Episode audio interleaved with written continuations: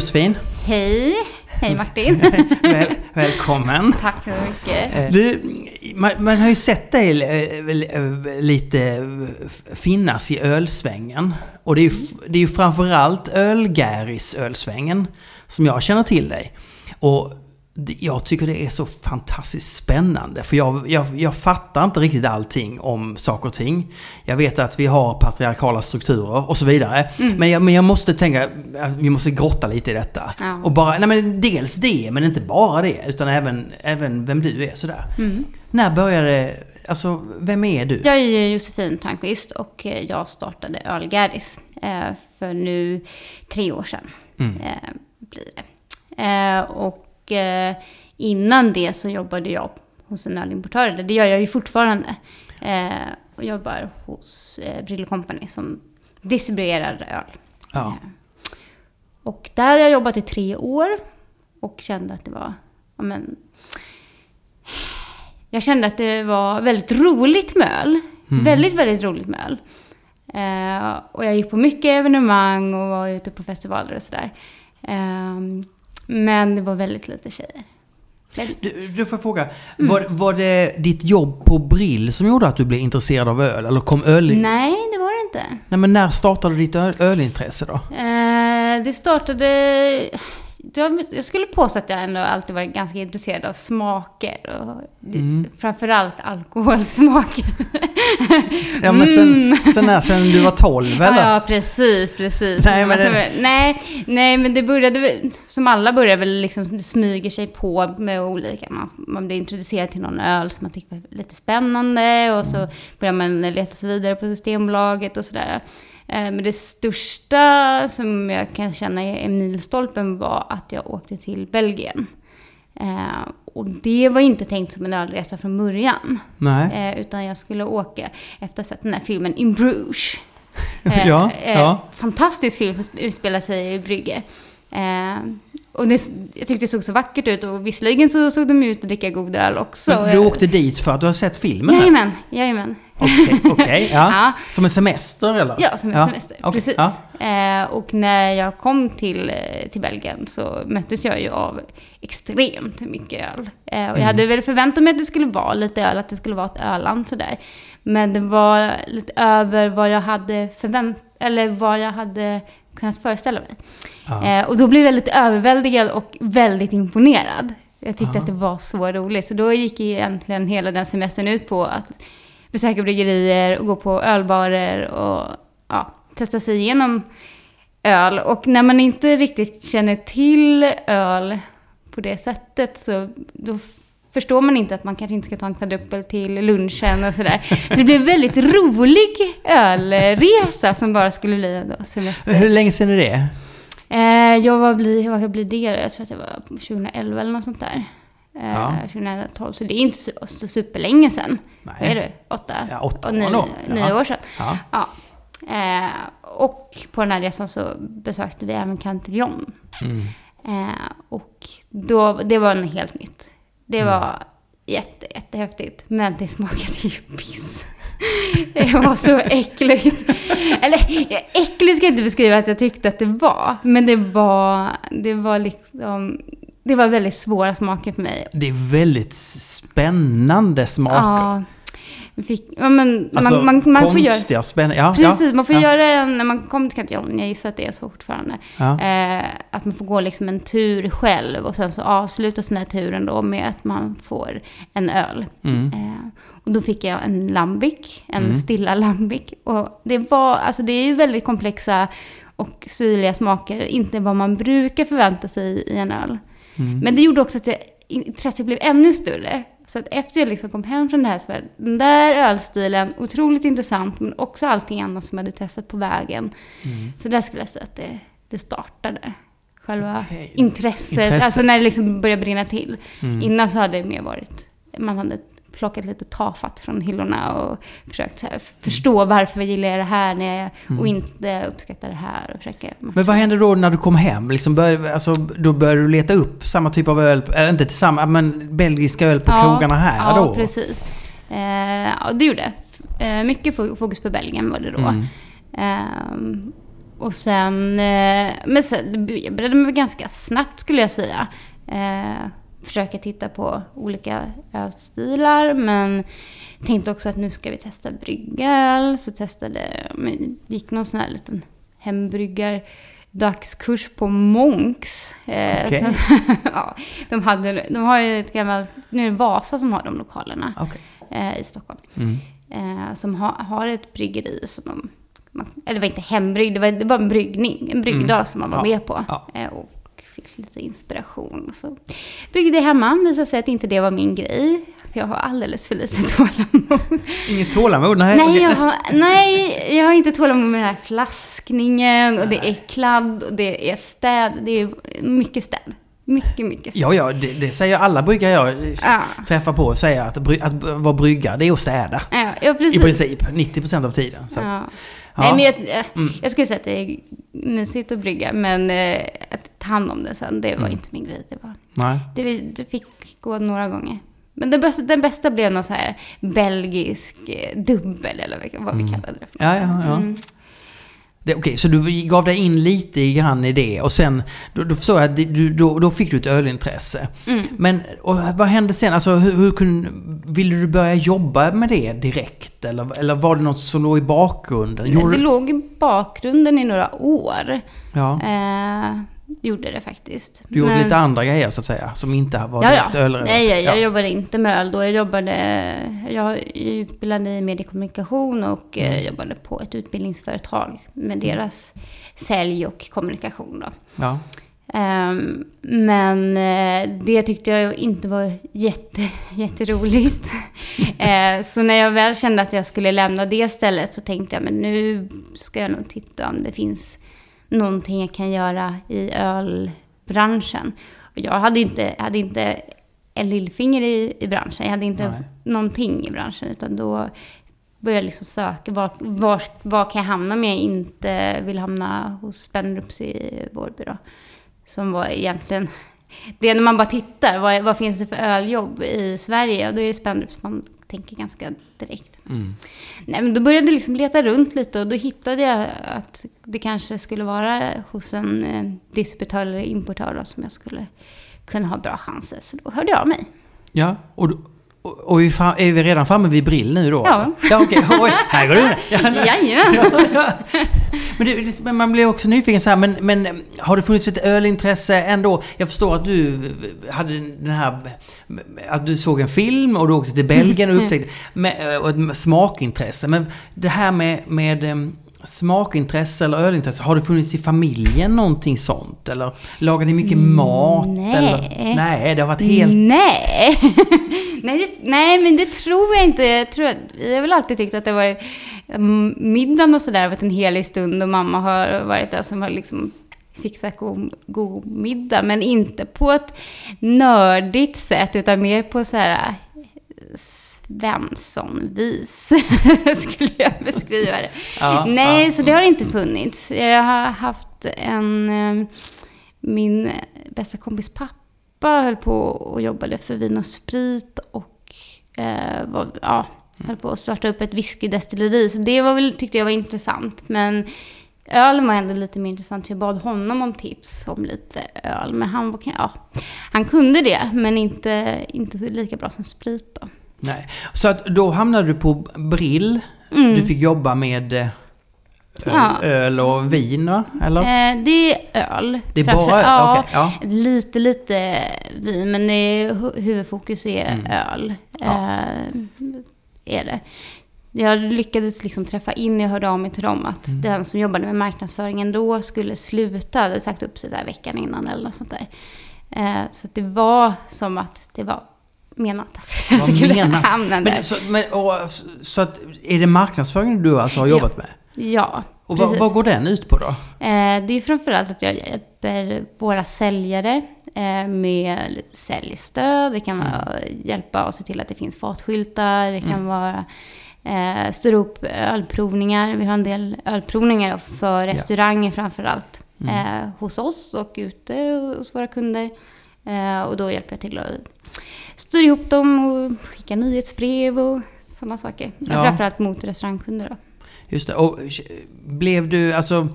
Blev du mer intresserad av öl när du jobbade med detta? För jag tänker också, det handlar, då, då handlar det ganska mycket om marknadsföringen, hur ska en fartskylt se ut och sådär. Mm. Men blev det ändå... eh, Är du med vad jag menar? Alltså, jag funderar på, ökade ditt ölintresse för att du var i närheten av öl? Eller? Gud, ja.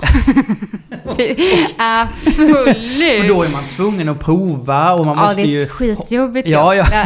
Nej, men absolut. Jag tror att det, det är nog med allt som man egentligen rör sig kring. Så Ja. får man en större förståelse för och eh, skapar ett större intresse Mm. för också oavsett vad det är. Och man jobbar med, ja, men oftast om man relaterar till jobb när man jobbar åtta timmar om dagen. Mm. Eh, och jag började på Brill för att jag var ölintresserad och tyckte att de hade en intressant portfölj med bryggerier som jag ja, men skulle vilja veta mer om och lära känna och sådär. Så att eh, det har det absolut gjort. Det har jag lärt mig jättemycket. Men vad hände då? Eller vad, hur, hur kom du på att nej, det här är ju för jäkla trist. Jag måste starta Ölgäris. Och vad var det som var trist? Alltså, eller var, varför var... Typ så. Eh, ja, men det var... Det hade jobbat i tre år på Brill. Eh, och var, det var ju ganska mitt uppe i ett så här brinnande intresse och ville... Min idé har ju varit att jag ska få folk att tycka att öl är gott. Ja. Eh, och intressant och Ja. komma på eh, evenemang och, och sådär. Eh, och så har jag varit väldigt mycket på evenemang för att jag själv tycker att det är väldigt roligt. Men blev också ganska ensam tjej på de här tillställningarna. Och det Ja. gäller både i branschen men eh, framförallt, alltså, det är ju slutkonsumentevenemang många gånger. Eh, och där var, där var det inte heller några tjejer. Nej. Eh, Så då stod jag ute på den här Stockholm Beer and Whiskey eh, hösten 2017 och kände att nej men nu har det gått alldeles för lång tid eh, sedan jag serverade en tjej. Varför, varför, varför, varför? Och då ju, tänkte jag väl av egoistiska skäl och att så här, men vad kan jag ge till vad kan jag göra för att det ska bli mer, mer attraktivt att komma till, eller börja intressera sig för öl? Så då var jag lite inne på att jag skulle starta en blogg och tänkte, men det är väl ingen som läser blogg? Det är väl ingen som skulle läsa en blogg för att det var en tjej som skrev om öl. Eh, och så bara kom det till mig. eh, det, var, det är ganska stort med de här Facebookgrupperna generellt. Eh. Med separatistiska grupper. Och tänkte Oh ja. att det kanske ett nätverk skulle kunna vara någonting som skulle funka för öl också. Eh, och tänkte, men då startar jag det. Och så kan jag ha det lite som eh, en utbildningskanal. Eh, och så kan jag posta saker. För att den här gruppen kommer ju inte leva av sig själv. Men jag kan, jag kan ju bidra. Mm. Men det hade jag ganska fel. Det, det, var, det blev jättemånga medlemmar på en gång. Men, vad, den- men är inte det märkligt då om det inte kommer några på en festival? Mm. Tjejer, det är klart att det var några, men kanske det är 20 procent? Eller om Ja, får, om, ja, det skulle jag säga är generöst. Men, eller, Ja. idag skulle jag nog säga att det är... Men för tre år sedan, då skulle jag säga att det ändå var generöst. ja, okej. Men låt oss vara generösa. Mm. Ja, så är det 20. ändå, då är det ändå Mm, ganska absolut. lite. Då skulle man kunna tänka sig att då, ja, men då är det inte så många tjejer som är Nej. intresserade av öl. Nej. Varför skulle det då... Det blir många... Men då, då det blir precis som att du har hittat de här som inte syntes då, eller som inte var Mm. ute, eller... Ja, precis. De som inte, jag tror att mycket har varit att det har varit så himla lättillgängligt nu. Man behöver inte göra någon större ansträngning eller sätta sig i en obekväm situation och gå, på, gå till en ölprovning eller en ölbar där man inte känner sig riktigt bekväm. Utan här kan man bara klicka och liksom inte synas. Och så kan man, ja, men scrolla ett tag och se om det här är någonting för mig och sen välja att gå ur om det man nu inte skulle vilja vara med. Så jag tror att det kan ha varit en sån grej som gjorde att det var ganska lätt att komma in. Ehm, som gjorde att den växte väldigt snabbt, väldigt fort. Ja. eh, tror jag. Precis. Men om man, om man då tänker sig att det finns en eh, Ölpölen-grupp. Mm. Varför, varför går det inte in tjejer där som kan vara med och bara titta och se vad som händer?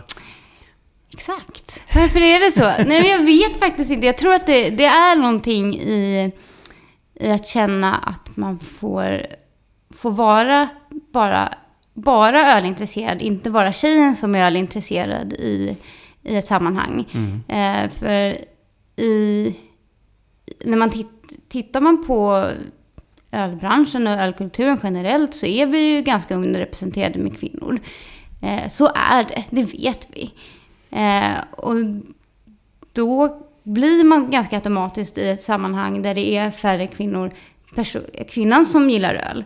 Men i ett sammanhang där det bara är kvinnor då, icke-binära, eh, där, bör man liksom, där får man liksom ta bort den eh, ja. delen av sig själv och bara vara ölintresserad. Då blir alla precis likadana eller på samma ja, det, nivå. Det, det, är precis som du säger nu. Ja. Det är precis som, det, det är, jag, jag blir så, om någon, om någon eh, tjej eller kvinna skriver någonting i Ölpölengruppen. Mm. Jag, blir, jag, alltså jag blir så glad. Ja. Men jag blir det just... Det är ju väldigt genusaktigt av mig att tycka just det. Mm. det jag säger inte bara ah, det var någon mer som tyckte någonting här. Nej, nej. Mm. Utan det är just... Mm. Så att du har ju helt rätt i det att du, då tar man bort...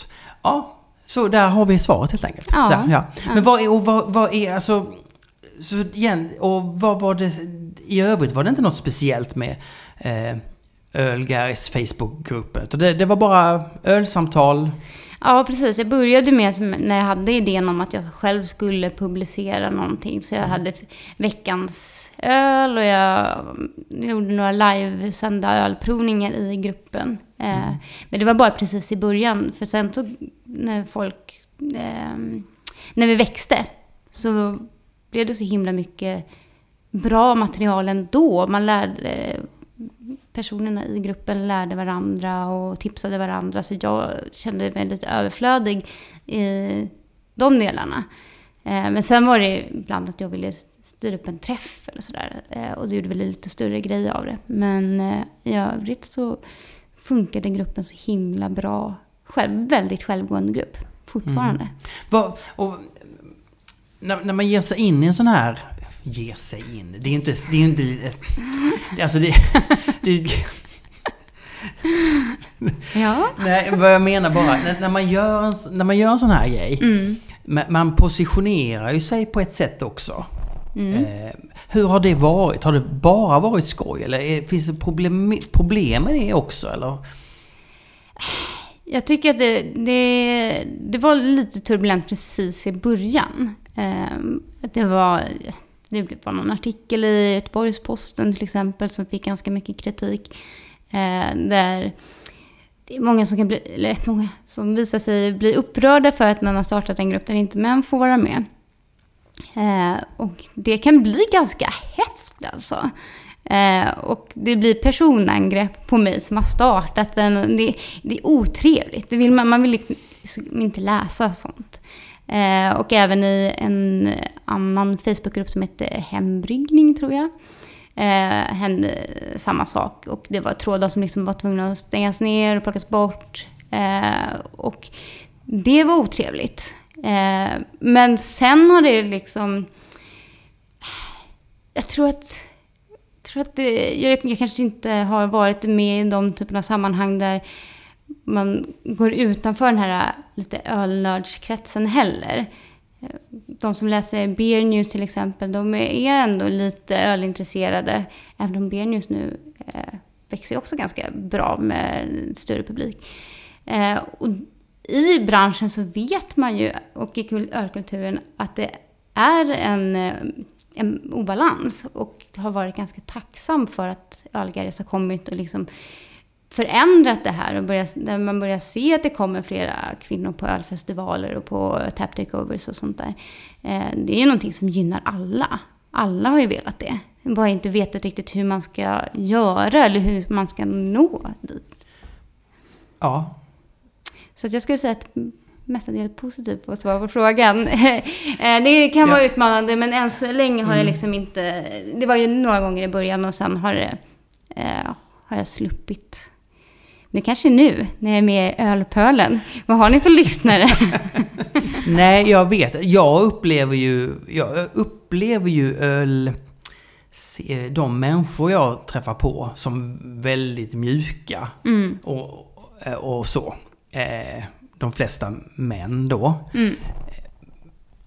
Det kanske bara för att det är de som kommer fram till mig som är på det sättet. Det, det är mycket möjligt. Eh, men jag brukar hävda att öl, det, det tar ju ner testosteronhalten. Jaha. Så att då blir... är det så? ja, det, så är det. Så är det faktiskt. Så det, det är ju perfekt. För då Ja. blir man ju lite... Lite trevligare Ja. att göra med. Ja, nej, ja, ja, ja precis. Eh, nej, men för man tänker ju så här att...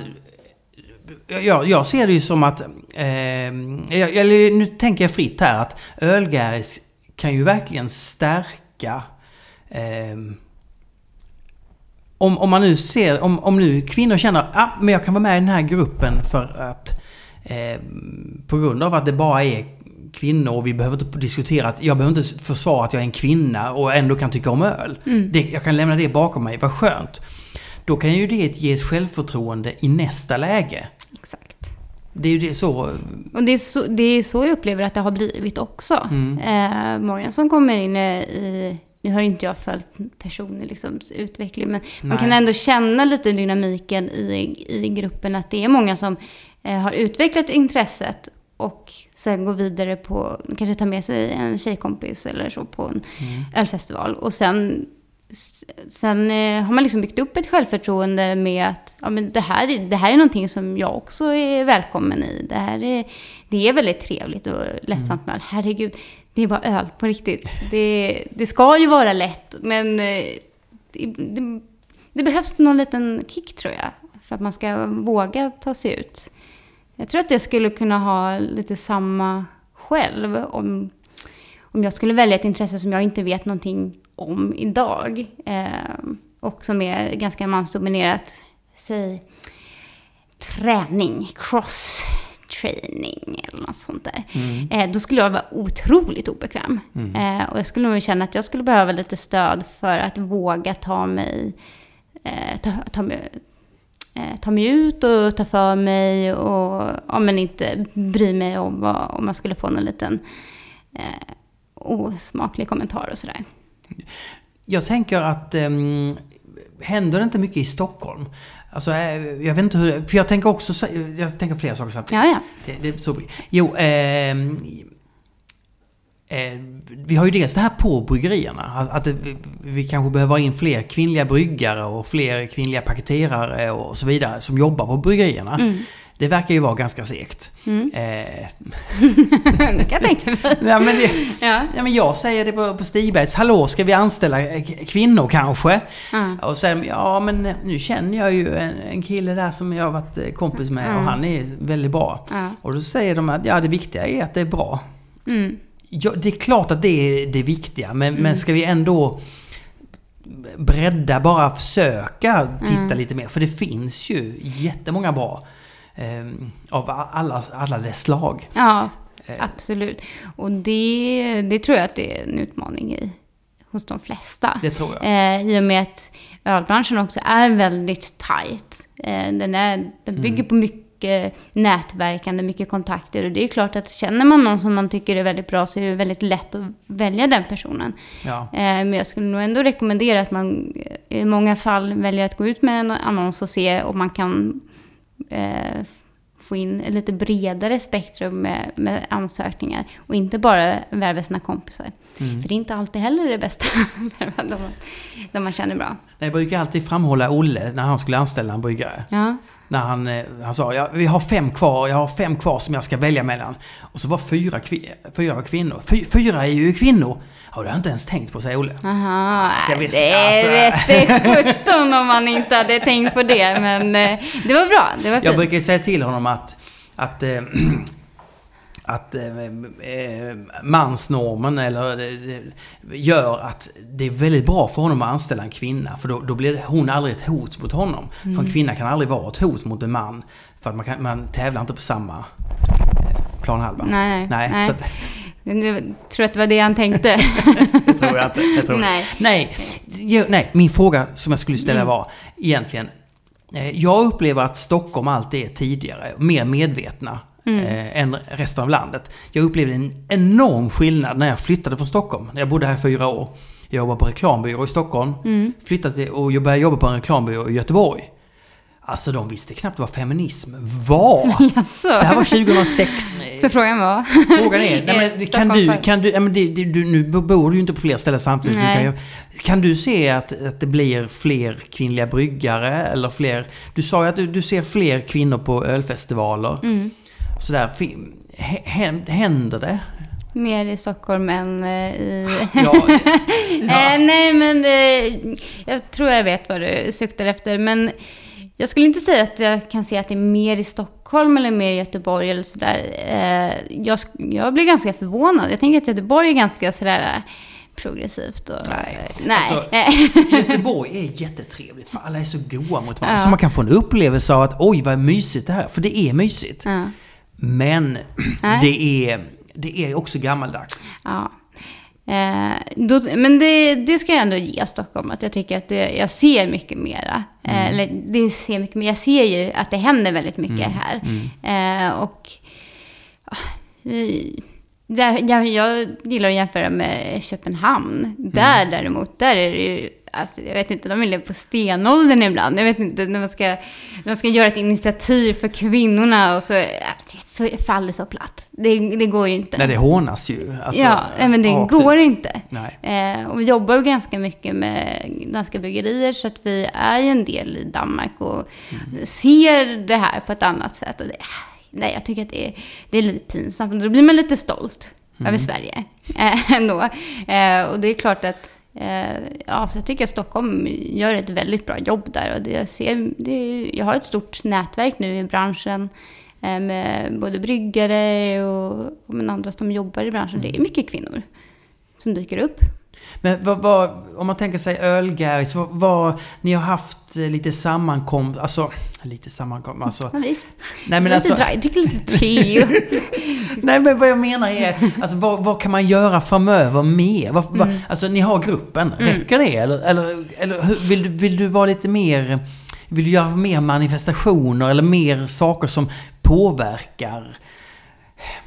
Det kommer vi absolut att göra. Vi startade en förening, eh, Ölgäris blev en förening här för ett år sedan. Ja. Ungefär. Ganska, ja, sommar för ett år sedan blev vi förening. Mm. Eh, och där, i föreningen så är tanken att vi också ska jobba med eh, göra ett avtryck i branschen eh, och i ölkulturen generellt, inte bara i branschen. Eh, men man ska också komma ihåg att jag startade inte det här för att jag var sur eller att jag liksom eh, känner att för fan vilken jävla, vilken jävla skitbransch. Alltså jag tycker att den är jätterolig. Jag vill snarare göra någonting roligt av det. Och så därför kommer ju fokuset för Ölgares inte det kommer inte ligga i att vara aggressivt och manifestera utan snarare att liksom ge mervärde och göra roliga saker som gör att det blir ett, ett inbjudande klimat för, för kvinnor och icke-binära framförallt då, men också för alla. Ja, bra att du förtydligade det, för det, för det är precis. Eh, det handlar om kanske locka dem, Ja. läs kvinnor, Ja. som inte har vågat. Mm. Jag, alltså, eller hur man nu ska se det. Eller, eller bara öppna ögonen på. Det kan ju Mm. också bara handla om att du, du, du är kvinna men du kan faktiskt vara lite intresserad av öl. Ja. Bara visa, att man kan bara leda väg. Mm. Precis, det är ju den, sto- en, den stora delen skulle jag säga. Ja. Men sen är det ju vi som har varit medlemmar då sedan starten för tre år sedan. Eh, det börjar ju också bli ett litet gäng som men har ett ganska gediget ölintresse. Där får man ju också utbyte av varandra. Och, eh, alltså, mer att bjuda på på roligheter och, och nätverk och någonting som gör att man tycker att öl känns kul. Sen betyder inte det att man inte kan ha kul med alla, även män. Va? Nej. Nej, såklart. Eh, det har vi ju också såklart. Ja, mm. Eh, men eh, öga är egentligen bara ett sätt för att göra det lite mer eh, ja, trevligt och lättillgängligt för alla att ta till sig öl. Mm. Vad, vad gillar du för öl? All, Nej, du kan- du kan inte ja. säga allt. Nej, men jag, jag är en sån här ombytlig person. Eh, jag gillar att byta efter säsong och väder. Och nu, just nu då? Nu ska det vara maltigt. Väldigt Ja. maltigt ska det vara. Oj, oj, oj. Ja. Eh, men gärna brittisk. Jag är lite inne på brittiskt. Ja. Brittiskt maltigt. Mm, Mm, mm. det får det vara nu gärna. Ola hade gjort en sån här vintervärmare nu. Ja, Så. ja, precis. Det Ja. låter perfekt. Det Ja. hade varit perfekt. Mm. Eh, det är mycket på nu. Mycket på ny, Ja. okej. Ja, men alla, okej, alla stilar just mm. Ja, men jag skulle säga att jag, jag uppskattar alla stilar. Eh, jag tycker att det är kul med, med nya stilar som dyker upp. Det är kul att det experimenteras. Jag tycker att det är väldigt tacksamt med de här traditionella ölstilarna som är liksom det de säger att de ska vara. Mm. Eh, mm, och sen är det också väldigt roligt att följa den svenska ölscenen såklart. För där händer det jättemycket. Och se bryggerier som utvecklas. Och då är det kul att testa deras öl för den sakens skull. Eh, Men sen blir man ju i en viss tid när man, eh, man jobbar med öl så testar man väldigt många New England-IPor i rad. Då är man ganska trött på New England-IPA efter ett tag. Och det kommer väldigt många lika alltså, knäppa suröl. Då är jag ganska trött på knäppa suröl ett tag. Ja, kan man inte uppleva att, att, ganska, men, men, att ganska mycket öl också är ganska dålig? Alltså, man, man, så här. Mm. Man får väldigt höga krav på ölen. Det får man. Ja. Ja, det får man. Och då kan det ju bli att man blir också väldigt kräsen. Alltså att man tycker så att nej det här var inte, den här stack iväg lite fel. Alltså, Ja. och man verkligen inte tycker om det heller. Nej, så kan det ju vara. Eh, och det kan väl vara bra också. jag, tycker att det, jag behöver inte alltid dricka alltså, en öl för att det ska vara det godaste jag druckit, utan jag dricker för att den är intressant. Eh, Men, eh, ja, nej men just nu så är det mycket maltigt. Maltigt. Ja, och porter och stouts. Ja, gärna. Men du, ehm, med, med en brill. Vilka varumärken, alltså vilka, inte, vilken typ av varumärke? Är det hantverksöl eller är det de stora, stora jättarna? Eller vilka är det som... Eh, nej, det är hantverksöl. Det är bara Eh, hantverksöl? Ja, det, ja eh, det beror på vad man definierar som hantverksöl idag. Ja, men, Eh, men jo, det är det. Eh, Mm. Den största, det största bryggeriet som vi jobbar med är ju Mikkeller, eller bryggeri, men Fantombryggeri då. Mm. ja. Eh, och sen har vi Toöl, så de har vi jobbat med Mm. väldigt länge. Sen jobbar vi även med svenska och då är det Dugges och vi jobbar med Poppels. Mm. Eh, Bräckeriet jobbar vi med. Eh, ja, men, vi jobbar med 30-tal. Nu har jag varit mammaledig sedan i april. Så nu vet jag inte riktigt hur det ser ut. Nej, och jag förstår det. Men det är, också, det är också lite spännande att höra om just... Alltså den, de, leverantörer, de som är... De är ju en stor del av Ölsverige ändå. Mm. Hur, det, hur det, hela det fungerar och man måste ju kunna ha ett system för att få ut sin öl ju. Ja, så är det ju bara. Annars precis. så är det väldigt svårt då. Mm. Om man ska köra allting själv. Ja, eh, det blir ett väldigt slitsamt jobb. Ja, Eh. Hälsinge gör väl så va? Ja, det finns ju några bryggerier som Ja. fortfarande gör det. Det är all cred till dem. Verkligen. Men det måste bli väldigt jobbigt. Ja, man, man får ju inte växa för mycket då. Det Nej. går inte. Nej, då, för då blir, det, då blir det helt ohållbart. Ja. Eh, hur tycker du, alltså, mm, eh, vad, hur, hur ser du på Ölsverige med, eh, med barer som ägs av mer eller mindre av bryggerilån och de kan inte ta in hantverksöl och sådär. Vad, hur ser du på det och vad skulle du vilja hända eller?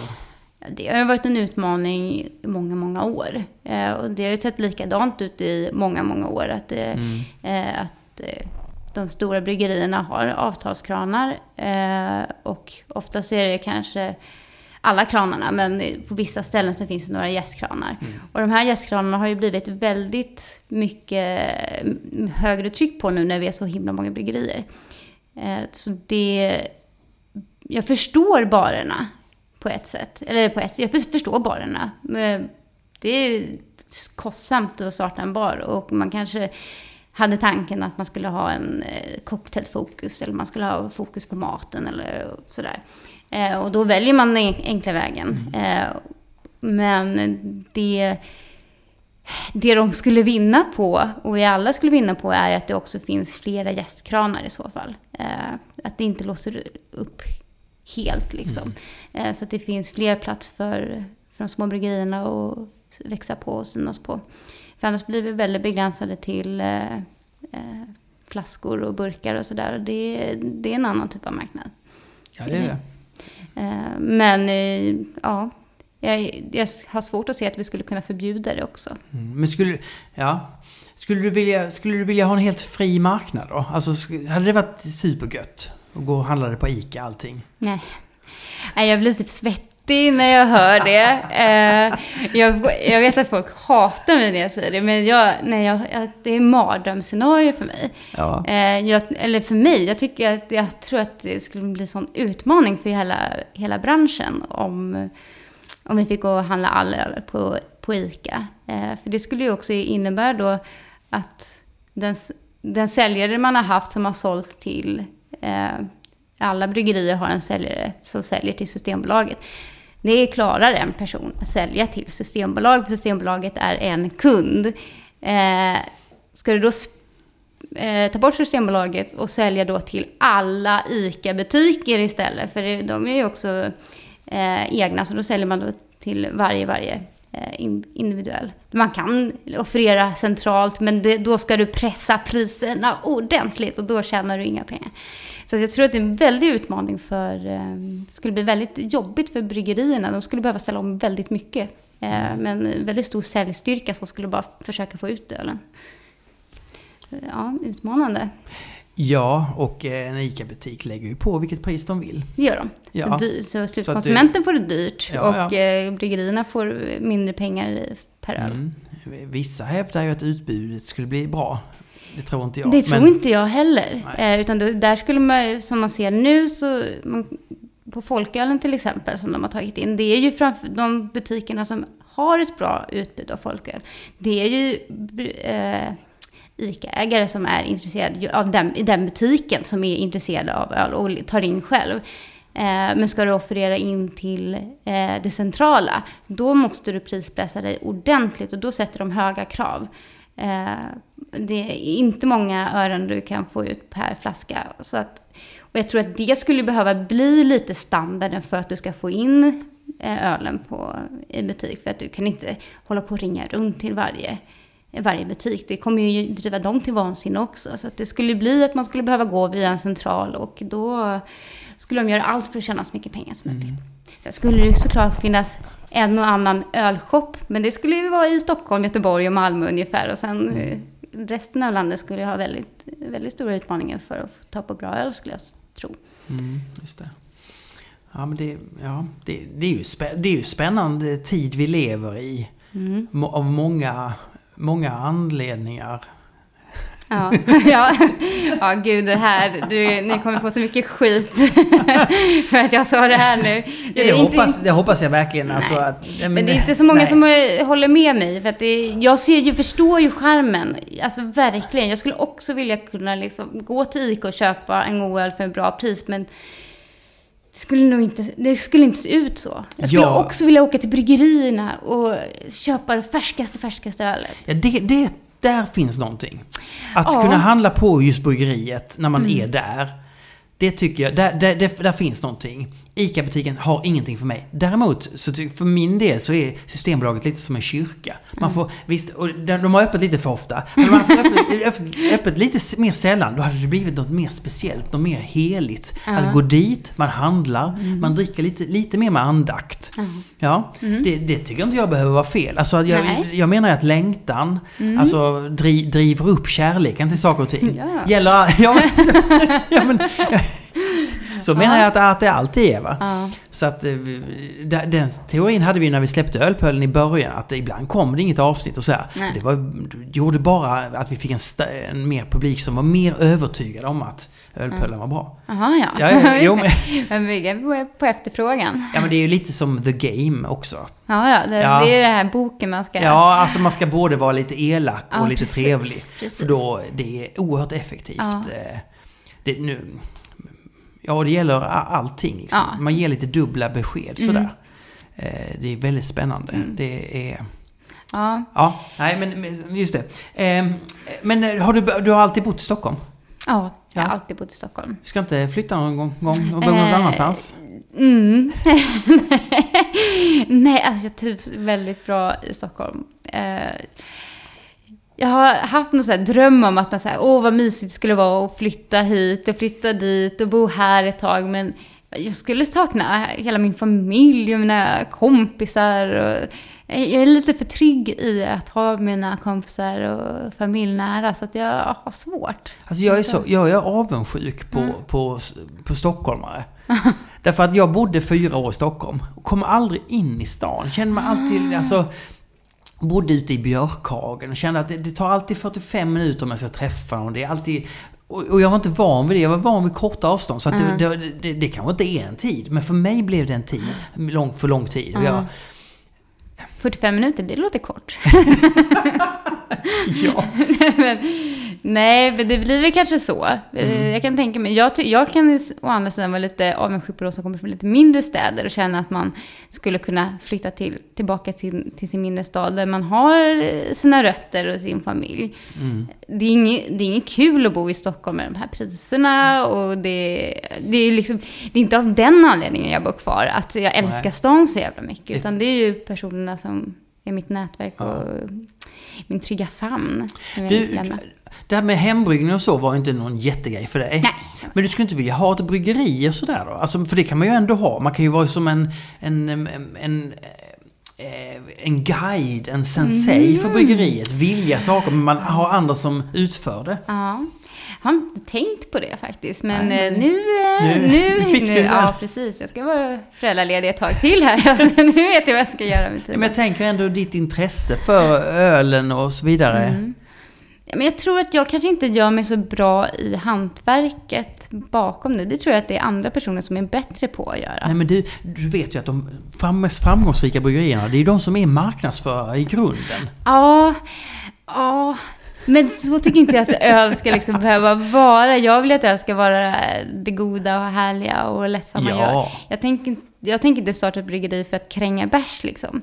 Nej. Eh, det skulle i så fall vara för att det är någonting jag, jag vill skapa. Någonting som jag, som jag brinner för av den anledningen. Inte för att jag ska eh, bli en lysande stjärna på eh, marknadsföringshimlen. Nej, det, det, det, Nej, men du kan ju en, Nej, precis. Nej. Nej, jag, jag, Men om jag då, för det, är det, du skulle, det är det du säger, att jag kan göra en dålig öl och sen så kan jag bara marknadsföra ut det som Ja, en ja. riktigt bra öl. Absolut, Ja. det, jag, känner, jag känner till allt om detta.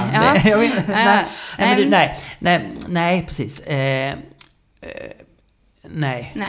Nej. Så jag, jag lämnar hantverket till någon Ja. annan tror jag. Men sen är det möjligt att jag skulle kunna börja jobba på ett bryggeri. Eh, men då är det nog någon annan som får liksom vara eldsjälen bakom det tror jag.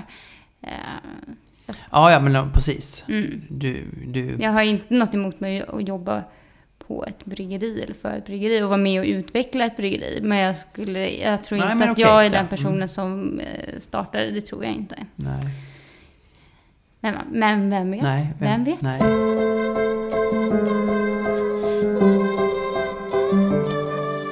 Jag vill ju att Ölpölen ska ha 50% kvinnliga lyssnare. Mm. Nu, jag, jag kan, jag, nu vet jag inte hur många lyssnarna är. Nej. Men de som följer oss på Instagram, då är 11%. Ja. Stigbergs har ändå 18% kvinnliga följare. Snyggt! Ja, men... Det skulle jag ändå säga är ganska bra. Ja, Och det är ju en pinsam siffra att säga är bra, men, eh, men, men, tyvärr. ja, men Ölpölen har alltså då 11% Ja. Mm. eh, kvinnliga följare på Instagram. Mm. Vad ska jag göra? Hur ska det gå till?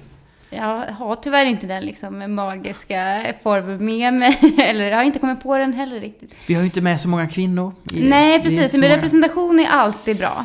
Alltid bra med representation. Ja. Eh, Så ja, mer intervju med kvinnor Mm. skulle jag rekommendera.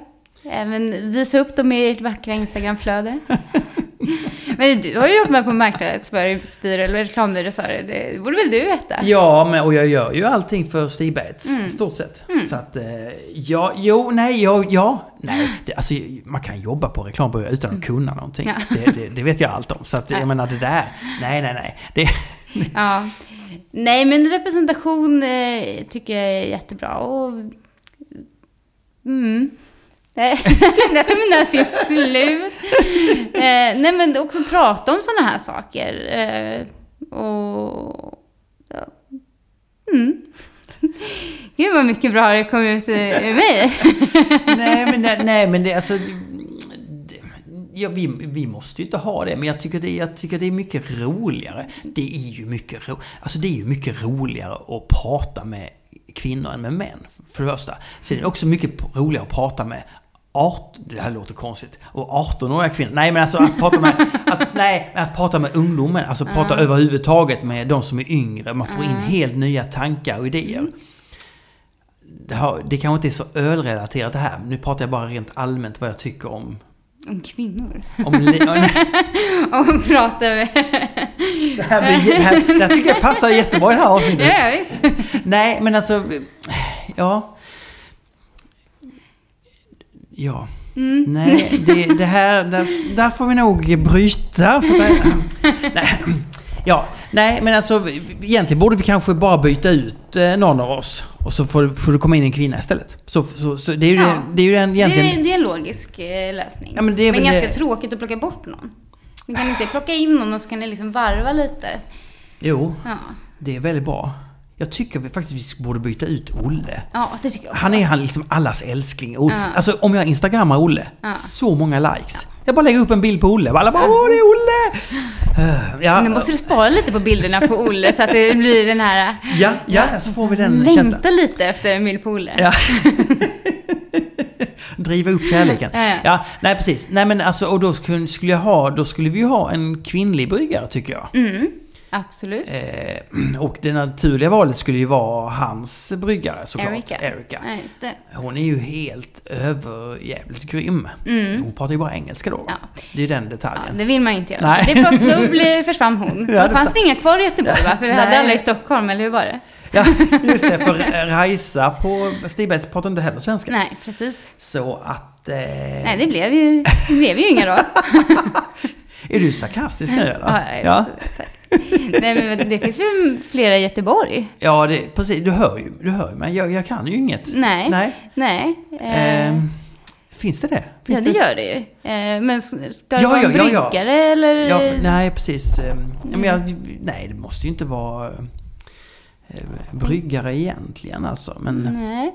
Ja, om vi plockar bort Olle så kanske ni behöver ersätta med en bryggare. Men det beror lite på vem ni väljer att plocka bort. Ah, jag tänker så, tänker Nice. så. Ja, ja, ja, ja just det. Just en ölhistoriker då som, som Fredrik får betecknas som. Ja, precis. Eh, kanske finns någon eh, annan ölhistoriker i finns det ju Göteborg. säkert alltså. Mm. Eh, det är väl klart. Ni, ni kan ju be era lyssnare att tipsa. Tipsa om eh, ölhistoriker. Eller så tänker jag bara så här, har du träffat Kattis på Haket? Jag har inte gjort det. Nej. Jag har bara hört väldigt Alltså. mycket lovord om henne. Ja, och det vore väl ma- hon, hon säger precis vad hon tycker Ja. och såklart för att hon skulle aldrig göra någonting annat. Minst ska ni bjuda in henne som en gäst. Ja. Det tycker jag. Då lovar jag det. Ja. Du Josefin, det här var helt underbart. Ja, Det var jätteroligt. Kul att få träffa dig äntligen. Till slut så. Till slut. Men eh, vi hörs igen. Det gör vi. Tack så mycket. Tack, tack.